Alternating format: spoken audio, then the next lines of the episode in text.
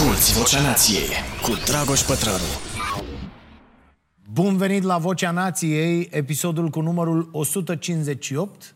Dacă sunteți aici cu noi de ceva mai mult timp, știți deja că am citit și povestit mult în ultimul an despre economie, despre produsul intern brut, binecunoscutul PIB, despre dorința asta de creștere permanentă a economiei.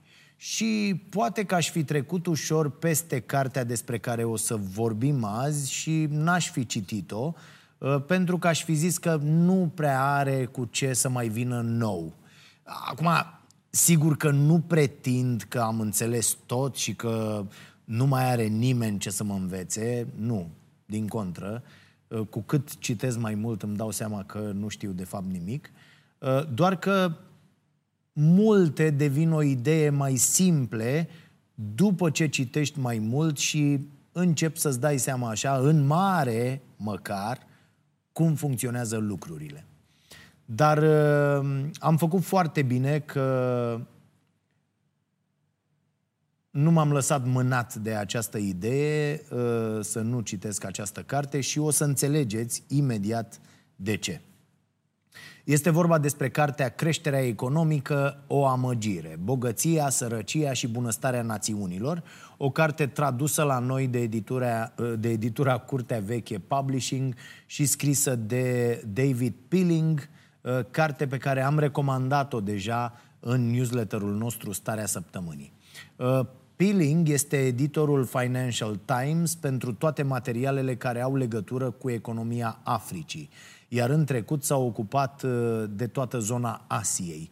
Deci argumentele lui despre economie vin dintr-o cunoaștere foarte vastă a modului exact în care economiile influențează vieți și mai ales a felului diferit în care economia influențează viața unui om în funcție de locul în care se întâmplă ca acel om să se nască. Am vorbit mult în sezonul trecut despre cărțile și ideile unor economiști și ideile unor economiste, cărți foarte, foarte bune, cu argumente excelente. Din păcate, multe dintre ele erau scrise în engleză, fără să fie traduse în limba română. Poate că și din acest motiv e foarte utilă cartea despre care voi povesti azi, pentru că e scrisă într-un limbaj foarte simplu și pentru că ea există deja în limba română. Mulțumim, Curtea Veche. Ce mi-a atras atenția este următoarea punere în cuvinte a unei idei de care poate că eram conștient, dar pe care n-o văzusem atât de brut expusă pe hârtie. Omul ăsta, autorul cărții, zice negru pe alb, în cele mai simple cuvinte, că produsul intern brut este cea mai mare invenție a secolului 20.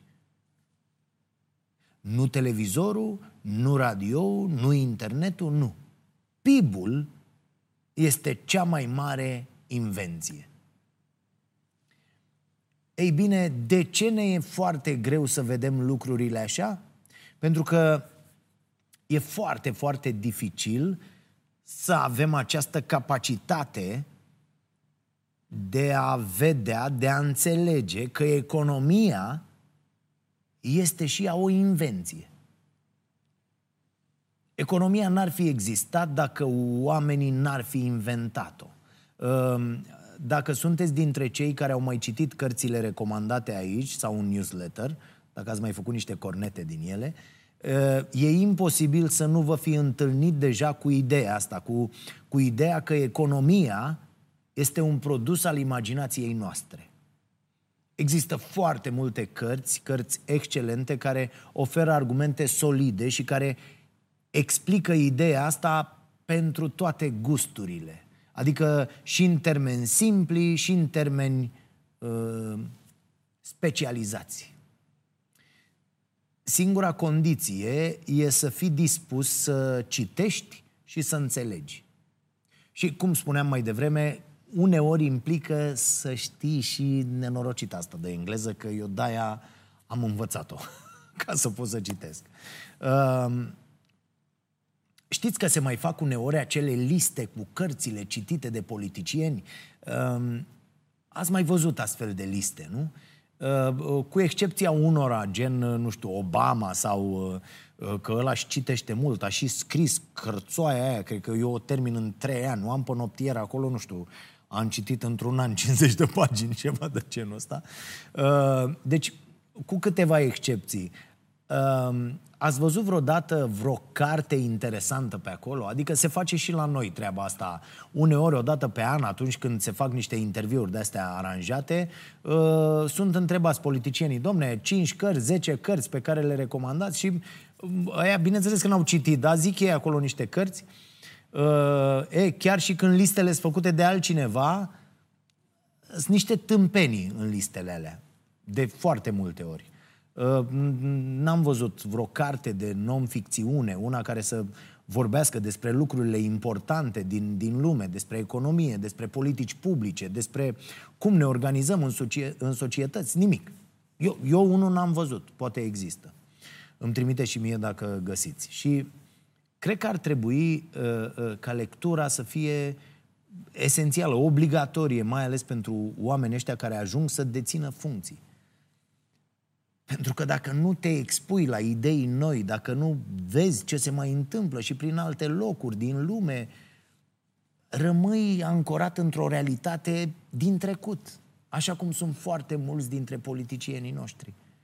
Iohannis, citiți proiectul România Educată. Proiectul România Educată, toți oamenii care au lucrat la acest proiect în frunte cu președintele Claus Iohannis, sunt ancorați în această realitate care nu mai are nicio legătură cu perioada pe care o traversăm.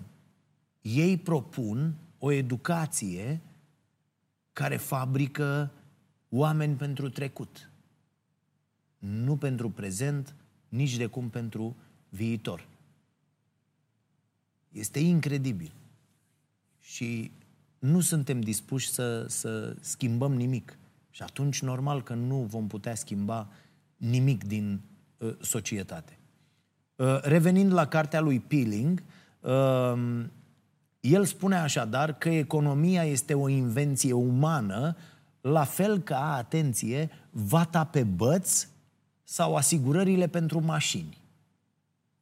Imaginea asta a economiei ca fiind o vată pe băți mi s-a părut o idee foarte mișto și de reținut. Așa că m-am gândit să vorbim azi, mai așezat decât am făcut-o în alte dăți, pornind de la această carte, despre PIB.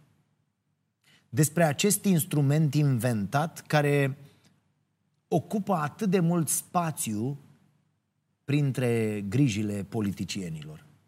Și să vedem împreună ce înseamnă PIB-ul, ce măsoară și ce nu măsoară, și mai ales ce efecte produce în societate.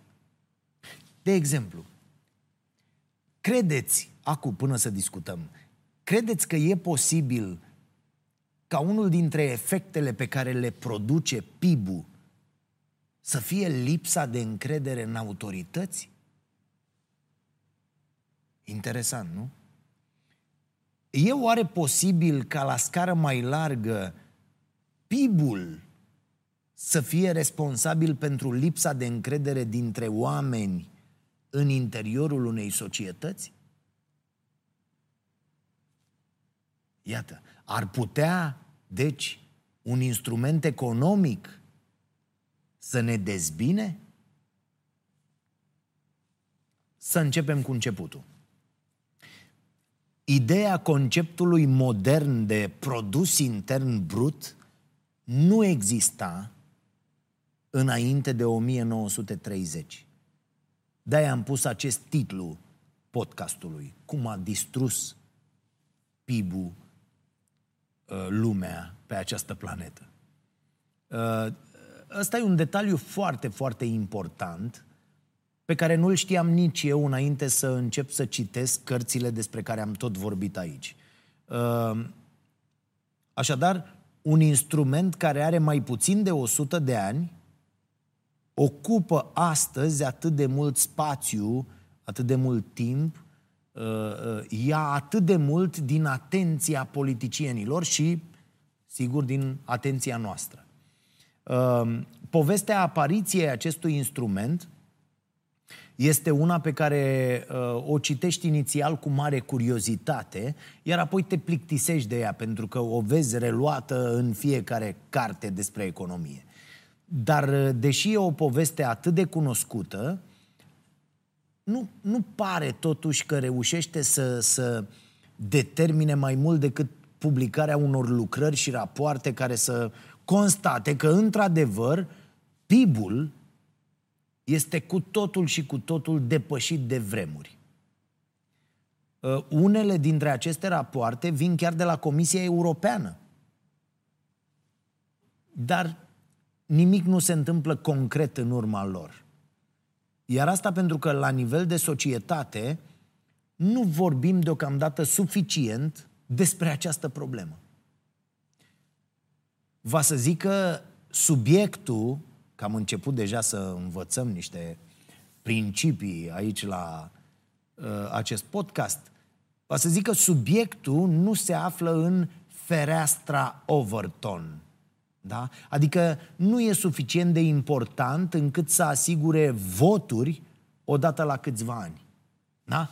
Perioada de timp în care politicienii gândesc este foarte strâns legată de mandatele lor, de durata unui mandat. De asta nu există viziune din partea unui politician care să se întindă pe mai mult de 3, 4, 5 ani maxim. 8, dacă speră la 2 mandate. Ori nu poți să construiești așa o societate. Povestea PIB-ului e simplă. În urmă cu vreo 100 de ani, economistul Simon Kuznets, e un tip născut în spațiul ex-sovietic, dar american, acum. Deci, băiatul ăsta, acum, atunci, când a făcut treaba asta, Kuznets, așadar, a schițat un instrument de calcul pentru valoarea monetară a tuturor bunurilor și serviciilor produse în economia Statelor Unite ale Americii. De ce a făcut asta? Pentru că americanii aveau nevoie să calculeze cumva impactul marii crize economice, acea criză începută în 1929 în Statele Unite, dar care, știți foarte bine, a afectat apoi toată lumea. Instrumentul ăsta a ajutat în acea perioadă guvernele să vadă, să înțeleagă mai bine cam ce se întâmplă în țările lor din perspectiva bunurilor și a serviciilor. Da? Ce schimburi de bani se întâmplă între oameni. Însă, foarte interesant, o chestie care nu se spune peste tot. Același om care a gândit acest instrument, deci ăla n-a fost un nenorocit, da? Nu putem să discutăm despre el așa cum o putem face astăzi despre Hayek, despre Friedman și alți demenți din ăștia care au ajuns să ia și ei Nobelul. Deci omul ăsta a avertizat încă de pe atunci că un astfel de calcul nu poate fi folosit pentru a măsura întreg progresul unei țări. Asculți Vocea Nației, disponibilă pe iTunes, Spotify, SoundCloud sau pe stareanației.ro la secțiunea podcast. Problema e că 100 de ani mai târziu, iată, PIB-ul este folosit fix pentru asta, pentru măsurarea bunăstării.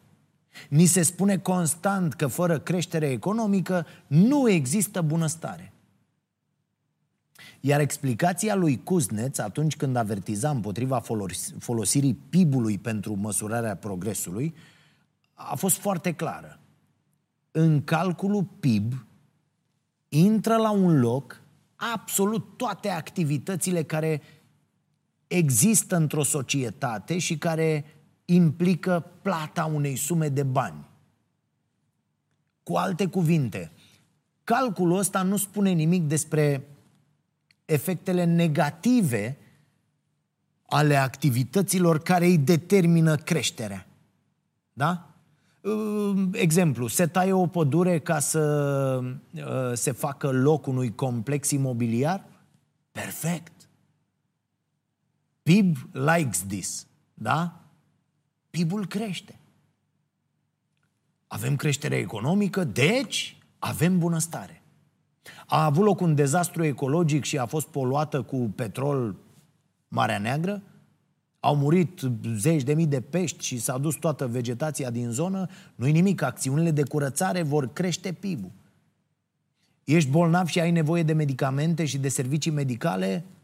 Contribuția ta la PIB va fi apreciată. Și exemplele pot continua mult și bine. Mai multe mașini în trafic vor crește valoarea PIB-ului, dar toate noxele inhalate de oameni nu se vor reflecta în niciun calcul care să tragă bunăstarea aia în jos cumva. Ideea e că acest instrument ne ține după un văl al ignoranței, doar că nu după unul care îndeamnă la exerciții de imaginație, cum ne propunea nouă Rawls, dacă mai știți. Vălul e foarte transparent aici. Problema e că alegem să nu ne uităm la ce trece pe sub el și să vedem doar rezultatul final, creșterea economică. Iar apoi să echivalăm creșterea economică cu bunăstarea. Și nu contează, dom'le, absolut deloc cum a apărut ea și cu ce fel de efecte negative vine la pachet. Simpla colectare a datelor care conduc la calculul PIB n-ar fi problematică. Adică e ok să măsori. Problema noastră e că nu măsurăm aproape nimic. E foarte bine să măsori. E ok să știi ce se întâmplă. E bine să ai date, să ai statistici, să te bazezi pe ele în luarea unor decizii, în implementarea unor politici publice. Însă problema apare atunci când dintr-un instrument care ar trebui doar să măsoare activitatea economică, creșterea PIB se transformă într-un scop în sine. Așa apar dezechilibrele. Pilling are în carte o comparație foarte bună. Spune la un moment dat că PIB-ul e ca un om care are oroare de făcut curățenie în casă de unul singur și care strâmbă din nas când aude de muncă voluntară. E adevărat. PIB-ul nu crește dacă tu te apuci să faci curățenie, cum am făcut eu weekendul trecut. PIB-ul crește dacă angajezi pe cineva să vină la tine acasă și să facă curățenie. Cu condiția ca acel cineva să și declare. Așa. PIB-ul nu crește dacă îți îngrijești singur copiii sau părinții, dacă cultivi legume, dau și eu exemple ce încerc să fac în ultimii ani, dacă cultivi legume pentru consumul propriu, nu crește PIB-ul. Că PIB-ul nu știe câți ardei mai am eu acum în curte și mai am. PIB-ul nu crește dacă îți gătești propria mâncare pe care ai produs-o la tine în curte. Economia nu crește atunci când mergi pe jos sau cu bicicleta și nu cu mașina. Așa că, iată, cum se reflectă asta în societate? Avem trotuare foarte înguste și străzi cu cât mai multe benzi pe sens pentru mașini. Pentru că așa crește PIB-ul. PIB-ul nu crește dacă te plimbi în liniște printr-un parc umbros. Așa că hai să tăiem copacii ca să facem loc unor terase și restaurante. Și sigur, atenție, avem nevoie deopotrivă și de construcții și de spații verzi, și de mașini, și de biciclete, și de mers pe jos, și să mâncăm la restaurant, și să gătim acasă împreună cu cei dragi. Însă atunci când suntem orbiți de scopul creșterii economice cu orice preț, fără suficientă atenție acordată efectelor activităților care contribuie la această creștere, se întâmplă dezechilibre imense și uităm că în toată goana asta după creșterea unei cifre este ignorată de fapt tocmai bunăstarea, care în teorie ar trebui să fie scopul creșterii acestui PIB. Dacă progresul omenirii și bunăstarea sunt măsurate în funcție de cât de multe bunuri putem să producem și cât de multe servicii putem să prestăm, păi atunci înseamnă că lumea o duce mai bine ca niciodată, nu? Oamenii reușesc azi să producă niște cantități uriașe de lucruri, iar cele mai multe dintre ele au ajuns să fie livrate în decurs de câteva minute până la câteva ore sau o zi dacă vin din altă parte a lumii. O viteză extraordinară, de neconceput și acum 20 de ani. Chiar, gândiți-vă la asta. Există vreun produs de care ați avea nevoie și care nu există? Că să vă gândiți, bă, uite, bă, nu... Nu, serios acum. Există ceva ce vă lipsește în afară de bani, desigur. Adică dacă ați avea toți banii din lume, ar fi ceva ce n-ați putea să cumpărați un lucru, da? Din simplu motiv că acel ceva nu există? Bă, eu nu cred. Milioane de aparate, de bucătărie, am văzut să vând acum banane decojite. Ce, mă? Banane decojite. Peruci pentru câini. Organizatoare pentru dulapuri, am văzut, punea nevastă mea acolo, lui fimiu într-un dulap, un organizator. Ce e asta, mă? Tot felul de nebunii. Adică e ceva ce ne lipsește? Sau aveți vreodată senzația asta când intrați într-un magazin că, domne, cam gol așa, adică ar trebui să producă mai mult. Când te uiți la, ce să zic, la un frigider de ăla de înghețat, într-un hipermarket, da? Măi, tată, mă, o nebunie totală. Sigur că avem nevoie să consumăm, avem nevoie și de televizoare, na? Altfel unde ne-am uitat de luni până joi de la ora 22 la Prima TV la Starea Nației, nu? Avem nevoie de computere, de telefoane, de mâncare, de haine. Avem nevoie de foarte multe lucruri și e foarte bine că ele există și că ne-au ușurat viața. Dar chiar avem nevoie constant de altele mai noi și mai colorate și mai... Cât de mult e totuși astăzi, când înțelegem efectele, cât de mult e totuși prea mult?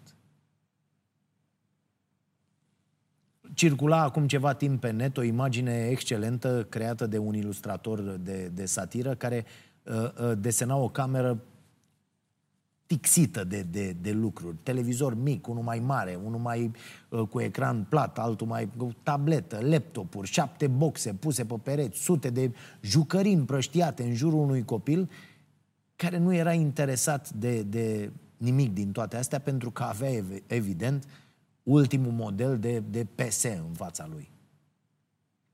Iar pe ecranul televizorului cel mare se difuza o emisiune TV în care un domn la costum, un mare economist probabil, spunea, surpriză, că avem nevoie să consumăm mai mult, că avem nevoie de creșterea asta economică.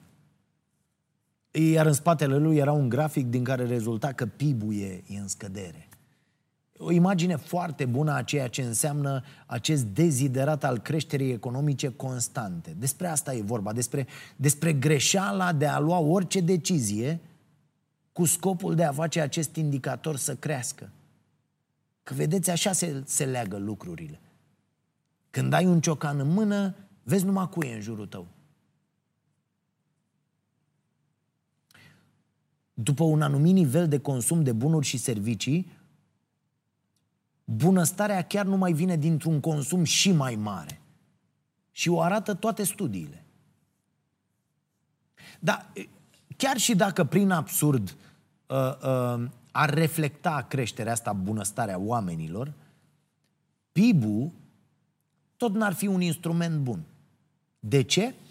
Pentru că nu ne spune absolut nimic despre felul în care creșterea economică e distribuită. Adică nu ne spune cât de inegală este această bunăstare. Iar aici o să vină unii să spună: pleacă, bă, că nu știi despre ce vorbești. Că doar de asta există instrumentul PIB pe cap de locuitor. Dă, el vine să rezolve această problemă, nu? Bă, nu chiar. Dacă te lași păcălit de nume, da, ai putea să crezi că acest instrument arată fix cât ne revine, da? Fix cât îi revine fiecăruia din această creștere. Asta nu înseamnă că și luăm banii aia, da? PIB pe cap de locuitor se obține împărțind pur și simplu valoarea totală a produsului intern brut al unei țări la numărul locuitorilor din acea țară. Și vorba aia, când ești în situația că habar n-ai că sunt în țară, cum suntem noi, chiar și după recensământ. Deci asta înseamnă că, deși indicatorul poate avea o valoare mare, în realitate e posibil, iar la noi se întâmplă, să existe foarte puțini care să se bucure de toată bunăstarea. Iar contrar teoriilor economice care încearcă să ne convingă de asta, banii adunați în vârf, vedem și acum, am văzut și în timpul pandemiei, vedem și acum, și după criza economică din 2008, banii adunați în vârf tind să rămână acolo. Ei nu se revarsă niciodată în jos, da? Cum spun idolatrii pieței libere. Este acest concept de trickle-down economy și vine bogăția și ajunge și la aia. Nu, n-ajunge. Rămâne sus la aia. Avem exemplele astea. E, în ciuda acestor limitări uriașe ale PIB-ului, instrumentul ăsta continuă să fie în prezent cel mai recunoscut instrument de măsurare a performanței economice în întreaga lume. Economiștii, politicienii, jurnaliștii, toți descriu economia în funcție de valoarea PIB-ului. Iar de aici apare un alt efect foarte interesant și foarte nociv. Uite, fac apel din nou la exemple interne. De câte ori nu l-ați auzit pe Chițu spunând că... Pe Câțu, pardon, auzi, Chițu.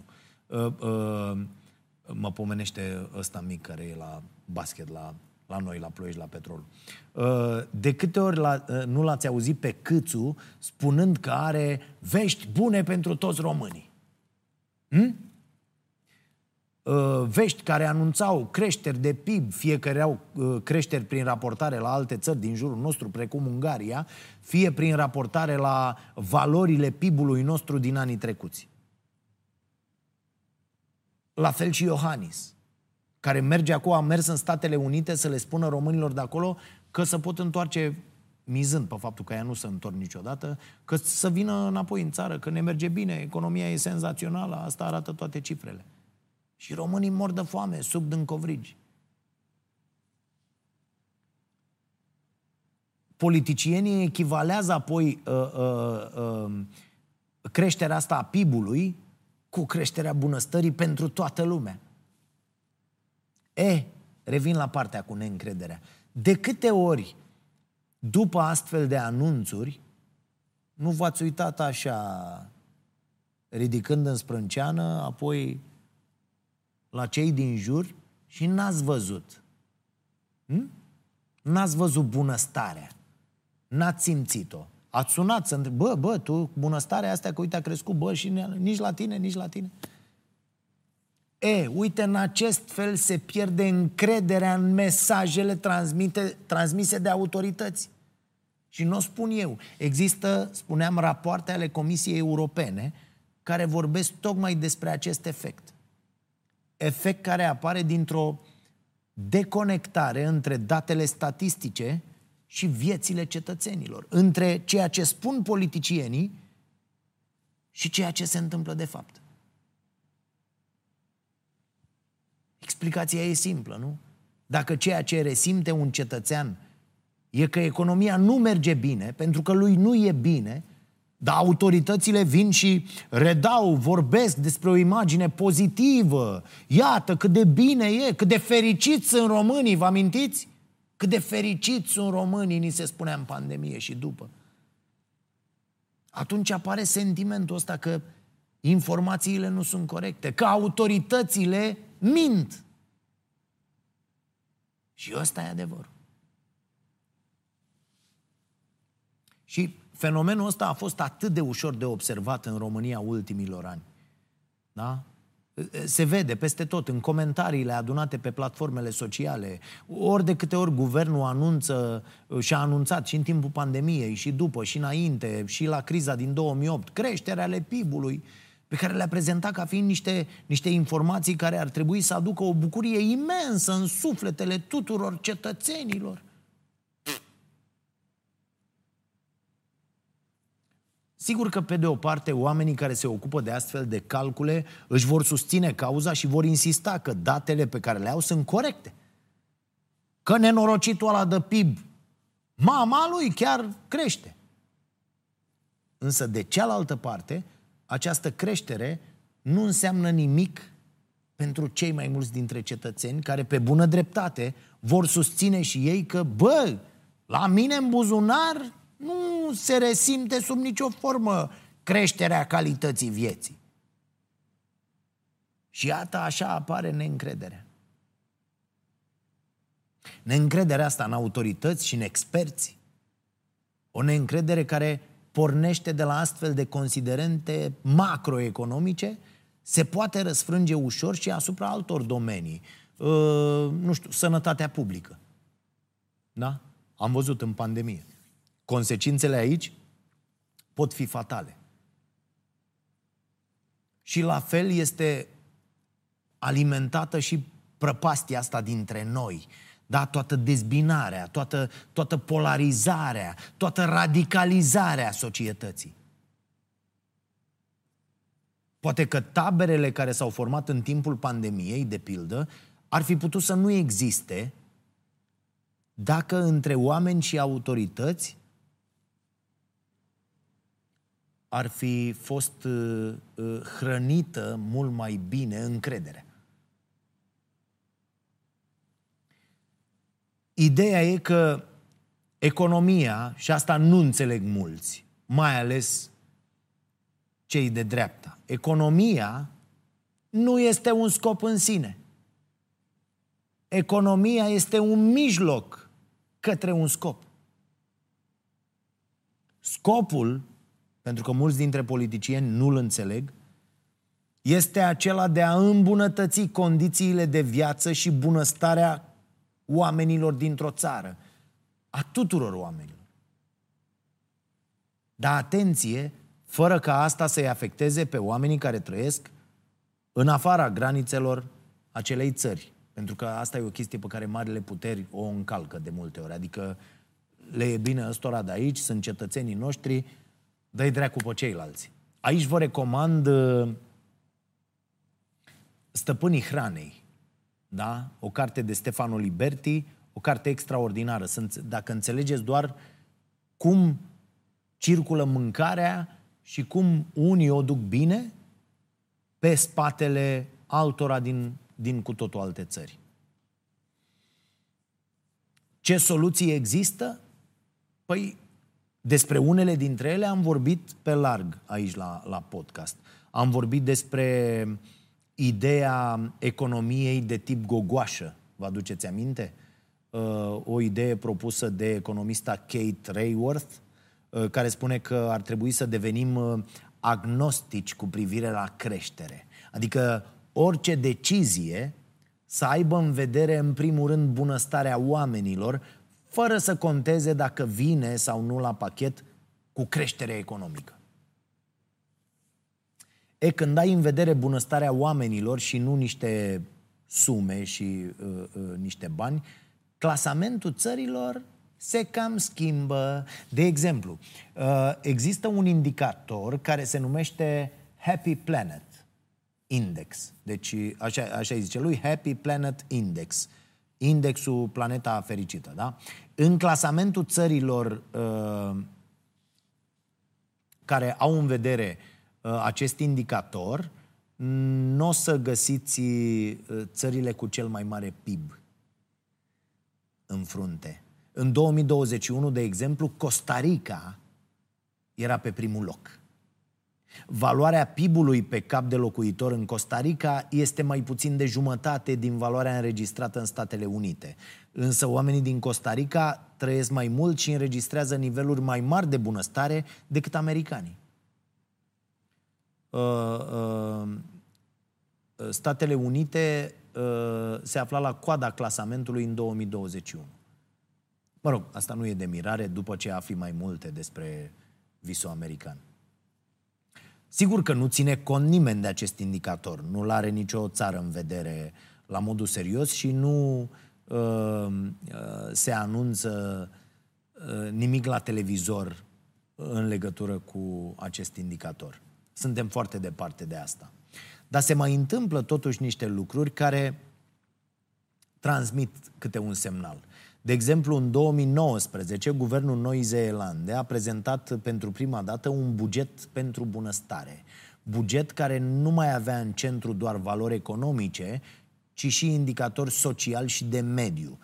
N-au înlocuit PIB-ul atunci, au mai băgat între timp și alte chestii din ce am citit, dar guvernul a recunoscut măcar că bunăstarea nu se poate măsura doar prin valoare monetară, ci că elementele care constituie o viață bună trebuie privite în mod holistic. Da? Așa cum ar trebui să fie privită și medicina. Deci, fie că e vorba de acces la îngrijiri medicale sau de sentimentul de apartenență la o comunitate. Și trebuie să ne uităm la toată problema. Sigur că bunăstarea înseamnă și bani, dar totodată înseamnă mult mai mult decât bani. O creștere a cheltuielilor pentru mâncare sănătoasă sau pentru vacanțe, de exemplu, poate aduce bunăstare. Însă, după un anumit nivel de venituri, doar un consum mai mare nu mai e suficient. Iar scopul creșterii PIB-ului devine nociv dacă nu e însoțit și de alte scopuri. Dar ce sporește, totuși, bunăstarea? Uite, niște oameni de la fundația New Economics, o fundație care are un motto foarte mișto, economia ca și cum oamenii și planeta ar conta. Economia ca și cum oamenii și planeta ar conta. Acești oameni au obținut niște bani de la guvernul britanic ca să facă o cercetare și să încerce niște răspunsuri la întrebarea asta. Și mi-au plăcut foarte mult concluziile lor, pentru că mi-au confirmat pe de o parte, de-aia mi-au plăcut, nu? Că mi-au confirmat pe de o parte că sunt și eu pe un drum, să-i zic, bun, și pe de altă parte că vorbim despre ce trebuie aici, în toate produsele pe care le facem în tribul nostru, la Starea Nației.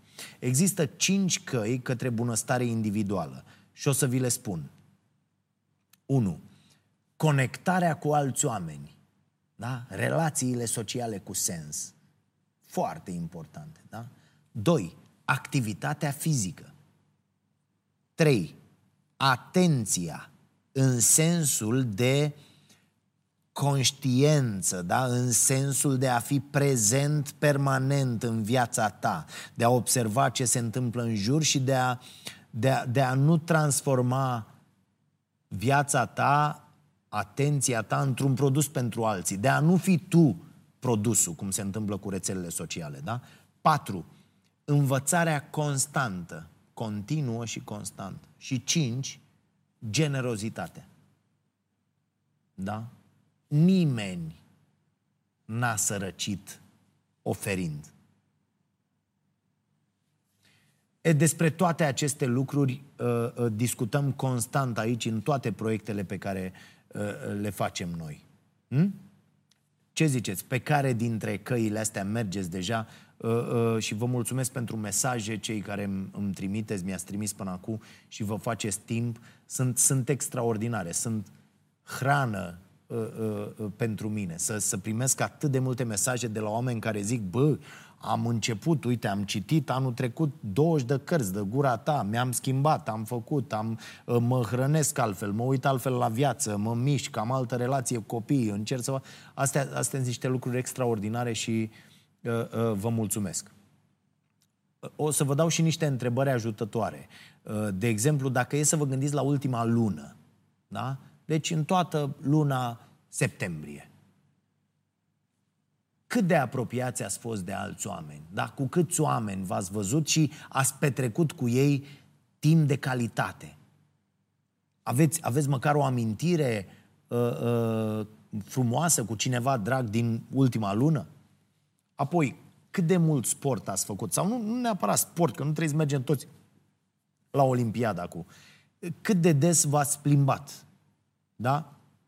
Cât timp ați petrecut afară, în aer liber, mergând sau pur și simplu stând? Uite, eu, de câte ori, uite asta, de câte ori în luna septembrie v-a văzut soarele? Că a fost soare, da? V-a văzut soarele și dacă ne luăm după Huberman, sper că îi urmărește toată lumea podcastul la ora asta, este extraordinar după ce ne trezim dimineața, să nu mâncăm cel puțin o oră după ce ne-am trezit, să bem apă și să ne vadă soarele, măcar 10 minute direct, nu prin geam.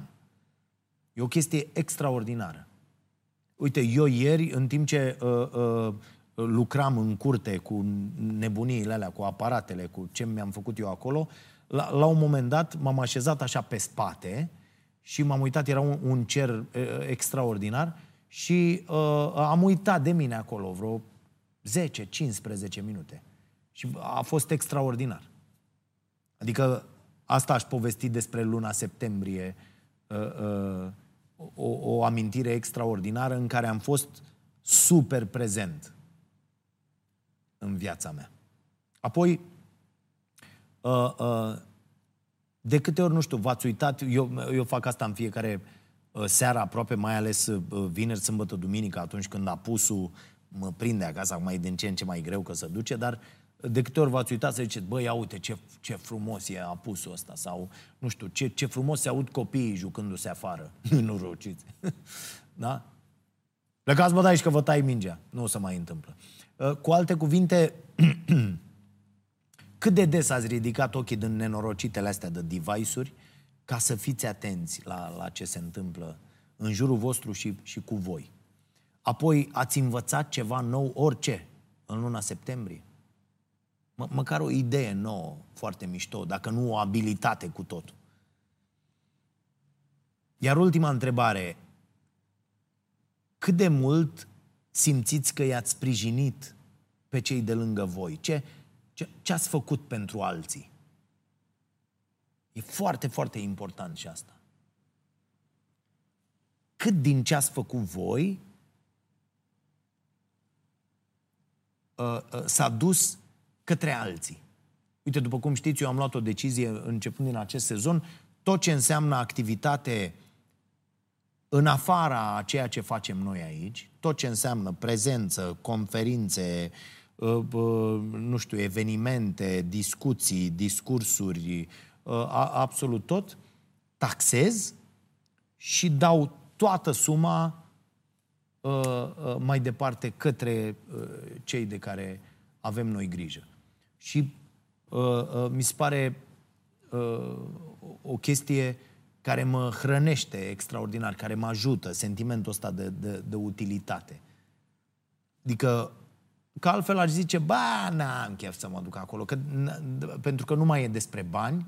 Și atunci au zis, nu, mă duc, da, unde, acolo, da, domne, mă duc, cât, 1.000 de euro, 1.000 de euro. 1.000 de euro înseamnă că dau la 10 familii câte 500 de lei. Pff, senzațional. Pentru unii, în anumite luni, suma asta face diferența între supraviețuirea abia și un nivel de trai ok pentru mulți. Și rețineți că toate întrebările astea au în vedere doar ultima lună, da? E foarte important, pentru că bunăstarea se construiește și se obține constant din astfel de activități. Nu poți să faci sport odată și să ai bunăstare pentru tot restul vieții. Nu? Uite, foarte ca lumea a fost reacția lui Marius după ce am revenit din vacanță, că s-a întâmplat acum în septembrie, și am reluat ping-pong-ul, tenisul.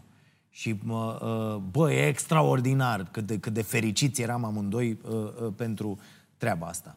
E excelent. Puteți să faceți acest test al bunăstării, îl găsiți și pe site-ul happyplanetindex.me, da? Sunt mai multe întrebări acolo prin care autorii testului vor să demonstreze că viețile bune nu trebuie să vină la pachet cu afectarea pământului, poți să fii bine și fără să deții constant mai mult și mai mult și mai mult. Există întrebări despre consumul de carne, numărul de ore de zbor sau frecvența cu care îți înnoiești electrocasnicele, iar la final poți să afli cu ce țară semeni din perspectiva bunăstării, a sănătății și a impactului asupra mediului. Și puteți să-mi scrieți, să-mi spuneți câți dintre voi sunteți Costa Rica. Vă las cu ideea asta, cu gândul la căile către bunăstare pe care sunteți dispuși să mergeți și la concluzia asta că PIB-ul este incapabil să ofere orice fel de indiciu despre bunăstare. Nu ne spune nimic despre epidemia de singurătate, nu ne spune nimic despre cum ne este furată atenția de rețelele sociale.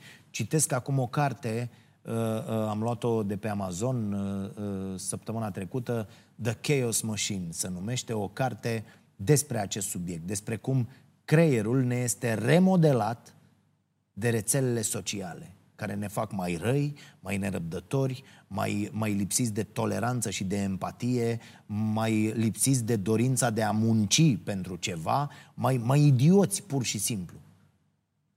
Da? Apoi PIB-ul nu ne spune nimic despre ură, despre cât de periculos e să nu mai știm cum să fim împreună unii cu alții. La fel cum PIB-ul nu spune nimic nici despre perioadele mari pe care oamenii pericolele foarte mari pe care oamenii le-au de înfruntat în prezent împreună. Pericole precum criza climatică, inegalitatea economică, ascensiunea autoritarismului. Ați văzut ce se întâmplă în Italia și prin alte locuri. Și vin politicienii ăștia de acum și ne spun, iată, oamenii votează cu extremiștii, normal, pentru că ați tot spus că oamenii sunt fericiți. Iată, crește PIB-ul, oamenii sunt fericiți. Oamenii nu sunt fericiți. Citiți cartea asta, Creșterea economică, o amăgire, scrisă de David Pilling. O să vă pună pe gânduri și o să vă ofere răspunsuri chiar la întrebări pe care nu știați că le aveți. Da? Să vă fie bine. Și pentru asta să vă înconjurați de oameni buni, nu de lucruri. Ciao.